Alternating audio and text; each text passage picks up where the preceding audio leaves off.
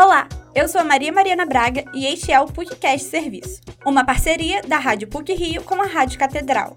O programa de hoje vai falar sobre o assunto bateria social.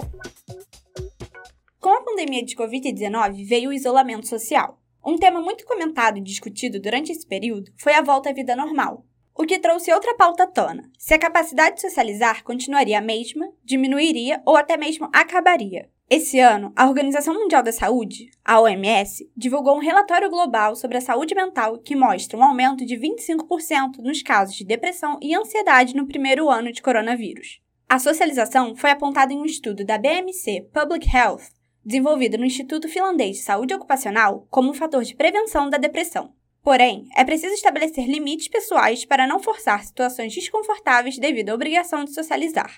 O termo bateria social viralizou nas redes nos últimos meses e promove a ideia de quanta energia alguém tem disponível para interagir com os outros.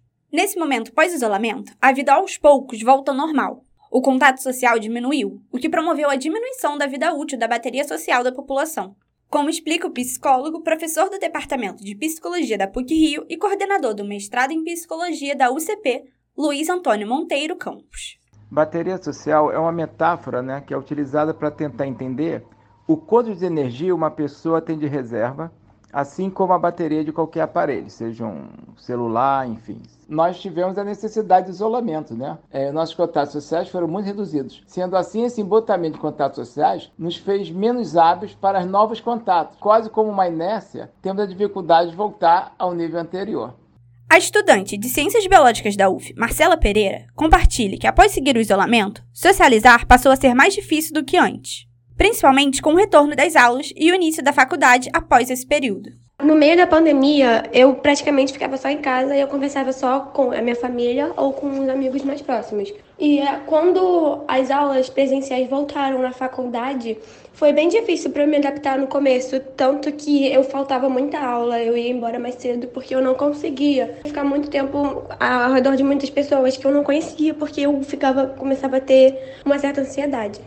Essa não foi a única vez que a bateria social da estudante descarregou em público. Por isso, Marcela criou seu próprio método de recarregar. É, geralmente, quando eu chego em casa depois de um dia que minha bateria social não tá alta, eu geralmente tomo um banho, eu brinco com meu cachorro, eu fico com meus cristais também, porque eu acredito muito na terapia de cristais, e eu durmo. Por mais que tenha bateria envolvida no nome, a forma de se recarregar não é um padrão como em aparelhos eletrônicos. O professor e psicólogo Luiz Antônio Campos relata que o recarregar pode ser feito com base no modelo humano biopsicossocial e espiritual, no qual todas as partes da vida, ou seja, a social, psicológica e espiritual, precisam ser carregadas. E para isso, o psicólogo Luiz Antônio aponta a volta dos relacionamentos interpessoais, a superação do medo, junto à continuação das medidas de prevenção e a esperança.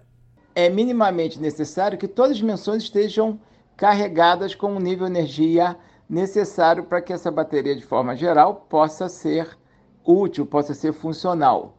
Mas na dimensão social, é, com toda segurança, voltar aos relacionamentos interpessoais, num processo contínuo de socialização, ou seja, pela socialização, eu acredito que a gente recarregue nossas baterias. É também saber conciliar os cuidados necessários e superar o medo. É ter na esperança como a maior fonte que recarrega nossas baterias. Não existe uma fórmula mágica para carregar a bateria social. Cada um pode criar o seu próprio modelo. Mas, se o processo de socialização for ou se tornar algo muito doloroso, é recomendado a busca de um profissional especializado. Esse programa teve produção e edição sonora de Maria Mariana Braga, com edição e supervisão do professor Célio Campos. Lembramos que a Rádio PUC Rio faz parte do Comunicar que é coordenado pela professora Cristina Bravo. Voltamos na próxima sexta-feira. Até lá!